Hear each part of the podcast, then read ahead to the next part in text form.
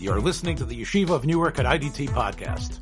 I'm your host and curator, Rabbi Abram Kibalevich, and I hope you enjoy this episode. Clear the aisles. The projectionist has smicha. Hi, I'm Avram Kibalevich. I'm here with Yitzchak Kolakowski. It's been a while, Yitzchak. We've had uh, uh, sort of a month off uh, since our last foray into darshaning about old movies and vintage TV.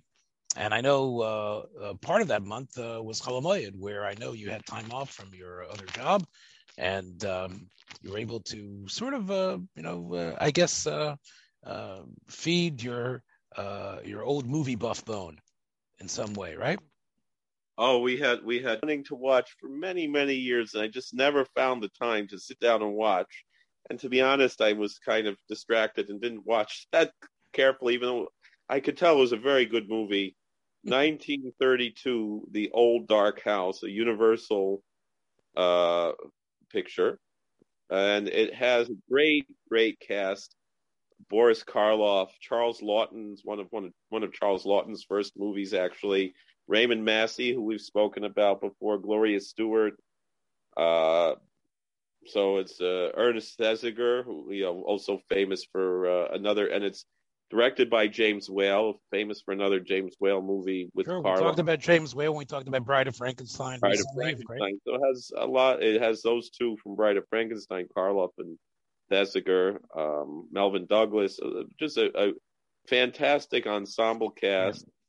Yeah. Uh, it's interesting because it's, as far as I know, it's one of the few uh, Universal movies other than the silent movies like the Phantom of the Opera that I, you know, we talk a lot about copyrights. It seems that this movie fell into the public domain. It's free on Tubi and on a few other streaming. I think it's on YouTube, and uh, but I also uh, I found a better copy, I believe, on Criterion. I think that's where we watched it, and it was really quite uh, quite an interesting movie. The thing that you know, it's it's one of these you know kind of typical you know the the uh, people they're they're driving and they and there's a horrible storm and they get stuck in this house you know that the only thing they can find where to go.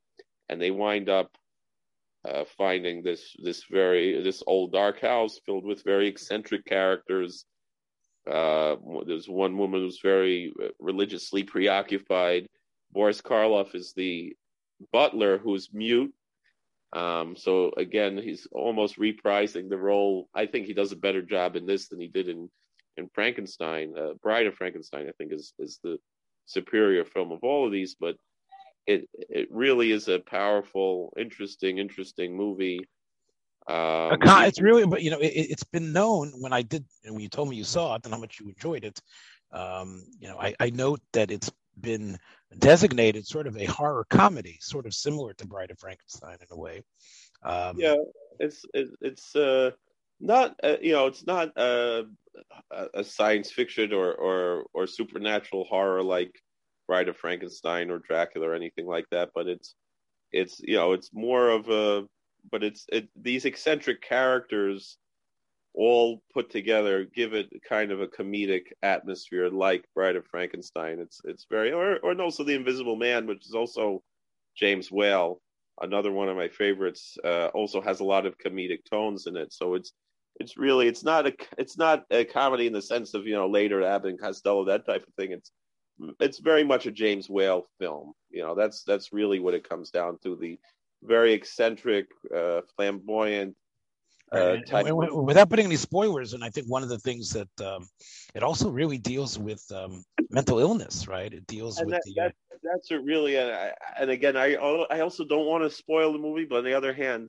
there's one character at the end who's kind of hidden throughout the whole movie, and when when he is presented, me being a person who works with the mentally ill in my ministry, both at Rockland Psychiatric Center and at Waymart, uh, as we discussed in our other podcast um, being a chaplain in, in, in a prison and in a mental hospital, and the prison being a mental health program focused prison, I experienced what it's like to interact with people who are mentally ill, to minister to them, the very high level of intelligence that most of them possess, uh, especially their religious fixations. Uh, you know, most uh, you know you'll find maybe not most, but you'll find a lot of mentally ill people who will know scripture by heart and be able to quote scripture uh, and and correct you if if you're using a different translation or something because they they're so well versed in scripture. And and a little bit of that is present there but also this just the way that that again this character at the end who who was you know uh, I, there there are several mentally ill people in the in this in this uh, right obviously i mean the, you know the, the, whole night i think um you know if you take a look at the the trailer that you can find on um you know the uh, you know it's readily available. You can see the the the images really uh, are very stark and indicate um, a, a, an aggression rashness uh, anxiety um, and um, yeah, it definitely. I, I, I, you know, again, I don't know much about the film. I definitely want to see it. I know that it, it's only 72 minutes long, right. and it, and it seems like it runs. It seems like it's really full of a lot of what eventually becomes a lot of the classic tropes of the dark and stormy night. You know, right. being stuck in a, an old house. But this seems to be one of the first talkies to actually do it. Um, and it is pre-code so there's a little bit of, a, I guess, there's a risque element in it as well, right?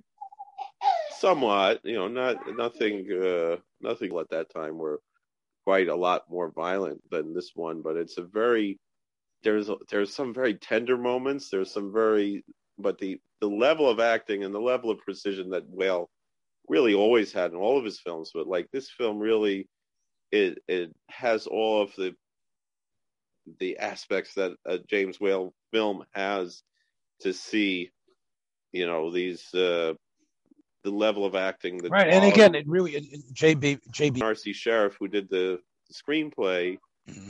and Priestley wrote the the novel that it's based on. But uh, Sherriff, who's uncredited, did the screenplay for The Invisible Man, and I think that's really where the humor comes in. You know, yeah. with and, and also it's just fascinating that it's even though it's a, an American movie, most of the cast are British. Well, you know, you got Melvyn Douglas and Raymond Massey. Raymond Massey was Canadian, by the way. Uh, right. And, and, Melvyn Douglas uh, was quite an American, and uh, I think he was in a way the prototypical dashing look for the 1930s. Yeah, um, you have Karloff, you have Charles Laughton, you have Thesiger, you have Brember Wills, you have a, a, quite a few British actors in this movie. Yeah. I, you know, I, there's again a little point that always struck me um, and it's really one of the reasons I think why Capra really hated uh, Arsenic and Old Lace was because he could not get Karloff to do it. You know, although Karloff, you know, the original Frank Kesselring play, Karloff actually played himself or played right. the character supposed to look like him, the one that was on Broadway. Uh, it ran for I guess 300 and something, um, uh, you know, showings. Uh, you know, but but when uh, Capra wanted to make the movie, Karloff refused. So yeah. they have to get Raymond Massey, who's in this film, to play the person who supposedly looks like Boris Karloff, which you know it, it's so disconcerting. you know, um, uh, um, you know, Arsenic Old Lace is something, of course, a staple really of. of Interesting about this uh, that Bela Lugosi actually played that role on stage uh, for a few years as well. The Karloff, the Karloff uh, character uh, was was played on stage by Bela Lugosi. I didn't know that. I just learned that recently. On uh, there's a uh, YouTube channel, Dark Corners, and they do a lot of movie reviews and they do some documentary. All right, listen, Yitzhak, do not praise the competition. Yeah, there's other. Come to us. We'll tell you about that. we we'll sell you the other stuff. yeah. Well, you know what? You definitely gave me a, a desire to see this film, and as a uh, and another type of film that we talked about, Hollywood, uh, we, and we've been talking about this for the last couple of weeks. You know, the interconnection between the U.S. and Britain. Um, I actually this um, film has because, like I said, with the British cast, right? In a, way, in a way, in a way, it's sort of. I understand it's sort of a send up of you know British Moors, and I think all these characters, the Laughton character, and perhaps the others, are supposedly you know typical British um, fops or uh, people that uh, that perhaps are going to learn a lesson um, in a way, um, you know, it sort of punctures, I guess, uh, some of the respectability of what was considered the you know the British uh, gentry and and and, and et cetera. So I I think that it, probably you know James Whale it was uh, I don't think anything he made uh, was just arbitrary. I think he you know he was a person who who was like a an auteur of the greatest uh, in the greatest way, um, trying to paint the perfect picture. And I think just for the images, it's probably worth it. I know that it was um, uh, when they restored the film, they actually uh, submitted it in the 2017 a number of uh, international festivals. So people should get to see this to see this film again, to see the way it was originally done. And I think it was, you know, very much a uh, a lost masterpiece. Um, uh, I want to talk about a film that that is also very much a, uh, a send up of British life and British attitudes. Um, and it's a film that uh, is is, is um, was based on, and the screenplay was actually written by the author of the original stage play, Noel Coward. And the film I'm talking about is Blithe Spirit, which is a film um, that was released in 1945, but the stage play on which it was based on, and, uh, and Coward made some uh, alterations, and we've talked about you know the problems of filming a play. Um, but the play was actually uh, developed over a couple of weeks, and it ran as a great hit in Britain in the midst of World War II, uh, as when, when, people were still uh, mourning their dead during the Blitz, it became a tremendously popular film. Um, it sort of, you know, reminds me again of our period, although the COVID is not as uh, extreme as what was going on during World War II, but it was sort of a way, a coping mechanism for the people of Britain. You had a film that really dealt in a very light-hearted fashion with death, dealing with uh, it's about a uh, uh, a sort of a ghost, a spirit that comes back to a husband who has already remarried, and it isn't just like Topper or Beetlejuice or something like that. Uh, it, it, really, in a way, um, opens up the superficiality of the main character. Uh, it's funny you mentioned Beetlejuice. That was the other movie we watched over Cholamoid. You know, dead people that that nobody else can see that are haunting.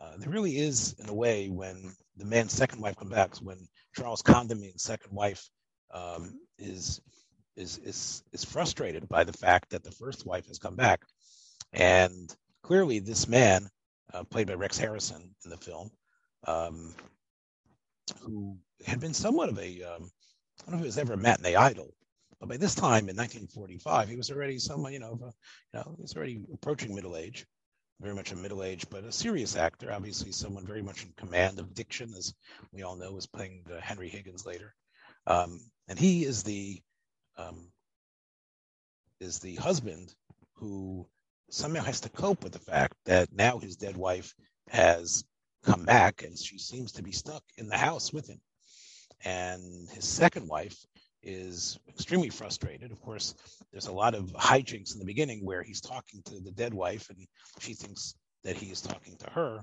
And you know, the, the actors really pull it off well. We've seen this type of trope consistently, like where the character is invisible and no one can hear them, and who are you talking to? This is a very obvious little shtick of screwball comedies. It's probably been done a number of times, but this film does it really lusciously and beautifully. Um, the film was directed by David Lean. Now, Rex Harrison said, I think in his autobiography, that uh, that unfortunately this was a film that was supposed to be a comedy and was given over to one of the great British directors who really did not have a, a flair for comedy at all. David Lean, of course, is the director of Lawrence of Arabia, of Dr. Zhivago, and in the 40s he made some incredible classics, including the very anti-Semitic Oliver Twist, where uh, you know um, you have one of the worst uh, examples of an anti-Semitic character, Alec Guinness playing Fagin as a as a pedophile and as a murderer, and which which Dickens probably meant, but this was not Ron Moody playing him in the in the musical in 1968. So David Lean, uh, you know, and of course David Lean made Great Expectations in the 40s as well. David Lean was an, a very gifted director, one of really the great British directors, but this film it doesn't have the lightest touch, but it is really it's it's filmed in tremendous Technicolor. Uh, I talked about uh, the, the, film you recommended, um, the uh, the old house. Um, it, it, it's the restoration. The, the black and white imagery is, is, is stark and, and, and beautiful. I would say that the, I've rarely seen such beautiful Technicolor um, as you can see in this film, uh, Blithe Spirit.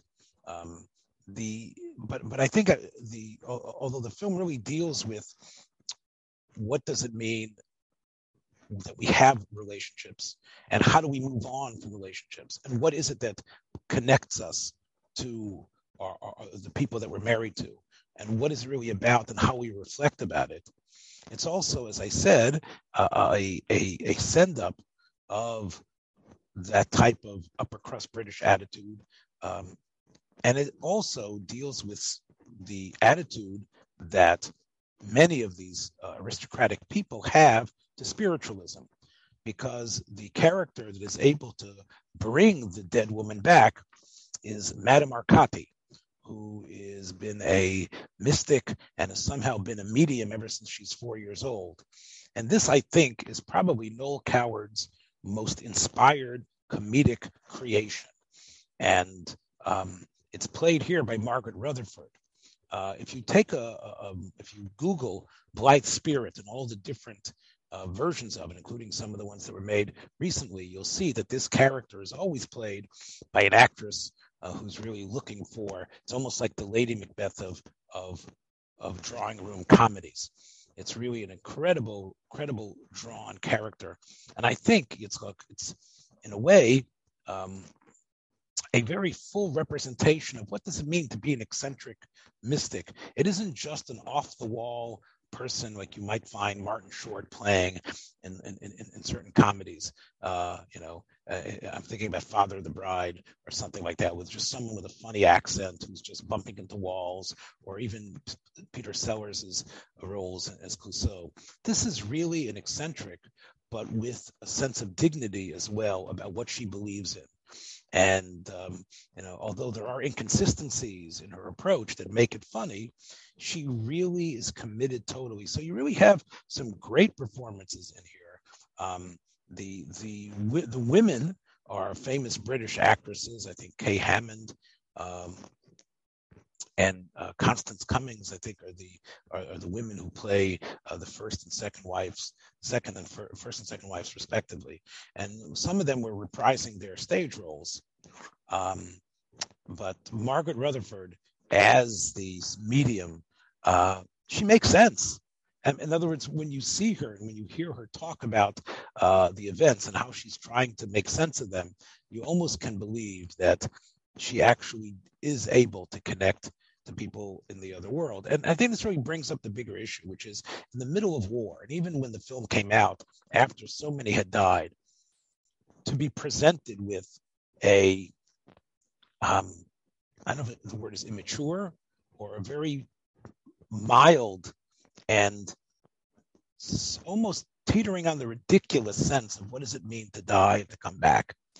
Um, when you had people that, that were being murdered and slaughtered, and yet we don't want to think about that. But but we don't necessarily want to put death completely under uh, under wraps. We want to talk about death, we want to speak about death in, in, in this fairy tale, fantastic way where when you die, you're in some sort of office and you can write papers and you can somehow come back. And um, and when you come back, you sort of look almost the way you did before, except you've got some sort of greenish hue about you. I think this is a um, uh, you know to me, it's fascinating how that this play and film and it's all, all the remakes and redons has, has, has, has, has had an incredible life you know, unlike the film that you said, which which is sort of this, um, we have to rediscover a masterpiece. Blithe Spirit is, is, is always being done. If you Google it, you'll see that it's it's a play that um, is always being uh, produced in one fashion or another. And, and, I think it really speaks to the fact that we can't really, we want to, to get a grip on what mortality means. What does it mean when we lose someone? But we actually want it in a way that um, it's it's it's just you know some sort of um, uh, you know off the cuff sort of oh yeah yeah you die and then she was in some other place and now she comes back and right? Um, without really facing up to the horror of what of losing somebody.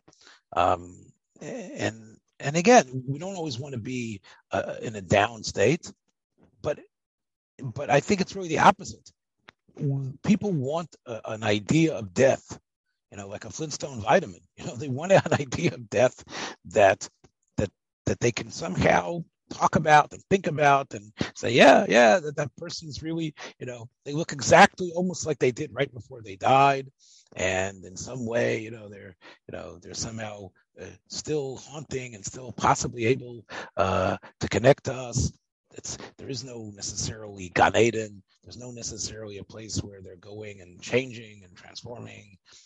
They're pretty much the same thing. Like death is really just some place that you, like, like you're under the covers somewhere. And I think that's part of the um, unfortunately, you know, the, the sort of like what we need to suck our thumbs on. Otherwise, the the, the idea of, of, of, things is, is, is really too, too great to to comprehend and to really absorb. I think one of the things that I think is interesting about the film as well, and this, you know, I've, I've mentioned many times when we talked about Wise Blood and other films and books, the differences between uh, the film and the book or the play.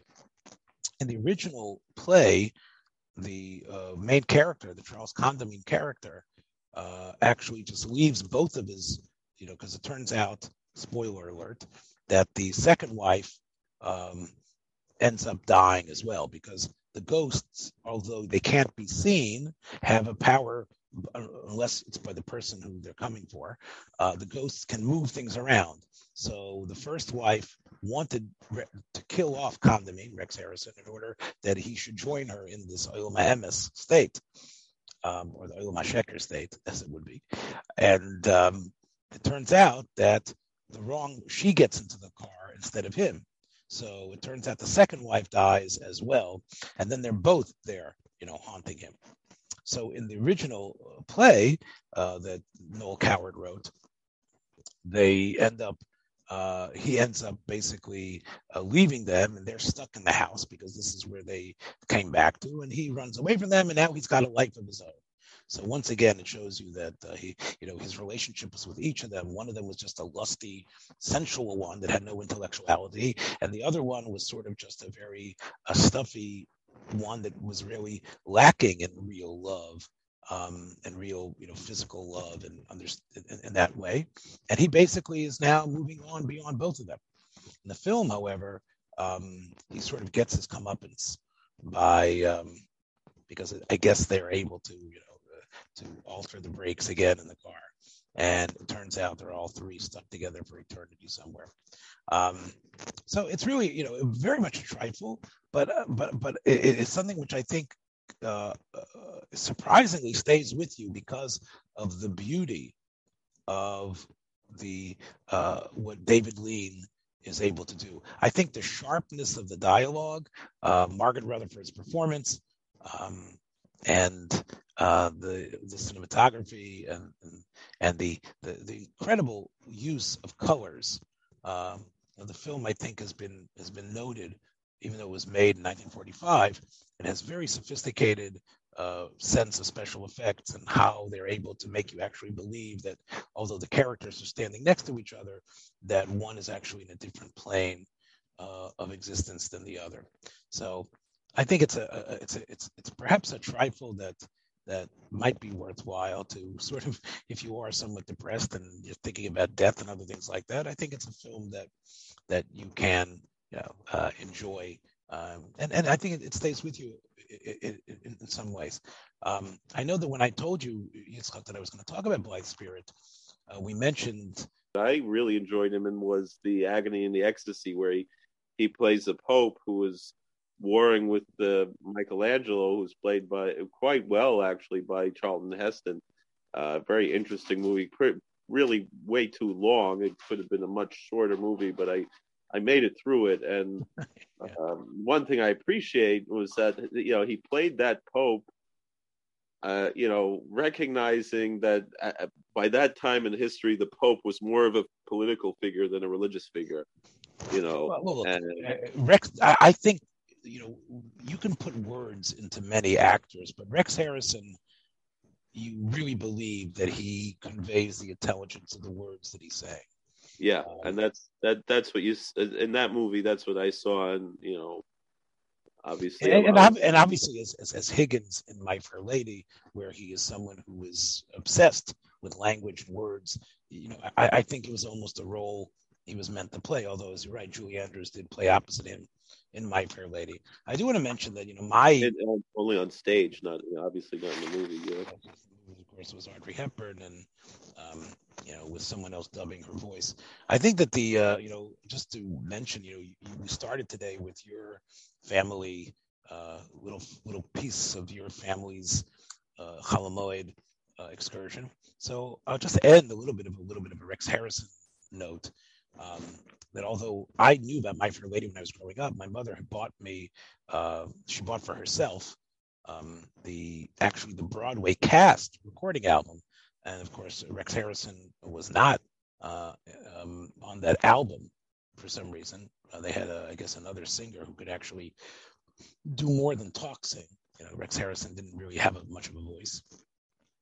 Um, but I was familiar with Rex Harrison um, from a film that I was dying to see when I was growing up as a little boy, uh, because I had read all the books, and that was, of course, um, Doctor Dolittle, the Doctor Dolittle series, which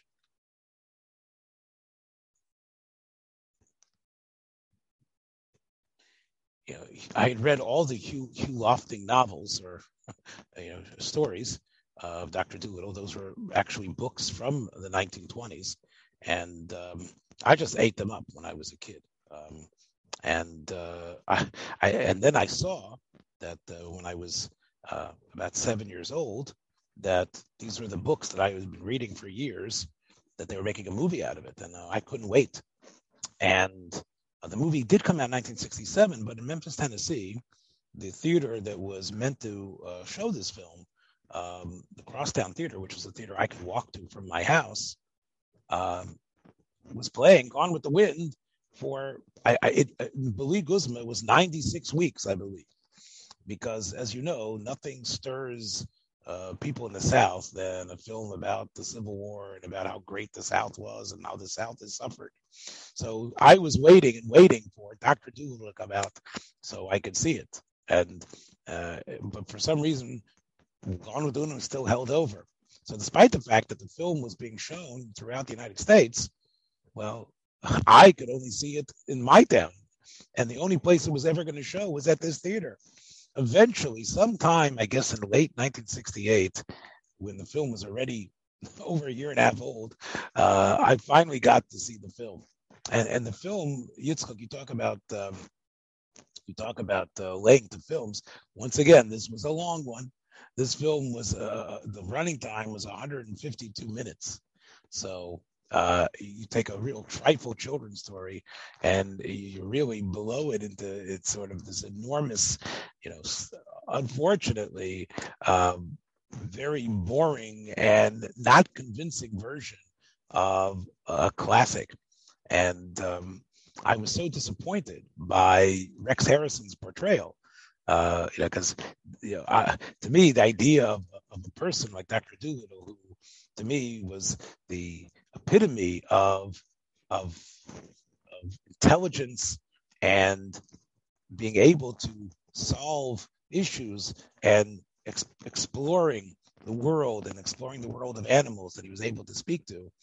I, I, was so disappointed by how unlovable and unlikable, you know, Rex Harrison was as this character. He seemed, although you know, he, you know, they had all the animals around him, like he was like, what the heck am I doing in this flop? Right, I can't stand it. Um, and uh, it was to me, it, it, left such a, a a bad taste in my mouth because uh, here was again the the cheshik to to finally see on screen the, what I had read about and imagined about, and waiting to see that, and then really being so so duly disappointed. There are some again, you know, So, Doctor, I, I, don't know if that's Rex Harrison's, uh, because you know, he he was in a number of flops. I think he was also in Cleopatra as well, which is also considered one of the great flops of of the year. But um, but it, it, it, I, you know, I think it, uh, you know, in a way, uh, as much as you would say Rex Harrison uh, had to suffer as the character of Charles Condamine in Blithe Spirit, I guess that would have been perhaps. Uh, it's probably better to hang out with your two ex-wives than to have to be known for eternity as you know as as as as as, as Doctor Dolittle in, in a film that really you know I, I can't see because you know, he he was in a number of flops. I think he was also in Cleopatra as well, which is also considered one of the great flops of of the year. But um, but it, it, it, I you know I think it uh, you know it, in a way uh, as much as you would say Rex Harrison uh, had to suffer as the character of Charles Condamine in Blithe Spirit, I guess that would have been perhaps uh, it's probably better to hang out with your two ex-wives than to have to be known for eternity as you know as as as as as, as Doctor Dolittle in, in a film that really you know I, I can't see anybody uh, sitting through it uh, anymore. That's probably a, a worse a worse hell that you could think of is uh, being stuck in a bad adaptation of, of, of a children's film and you are the almost the opposite of someone of whimsy. So that's just a little bit of Rex Harrison stuff, um, and uh, as we say. So that's about it, my friends. Today, watch your step on the way out. We'll catch you. Be well.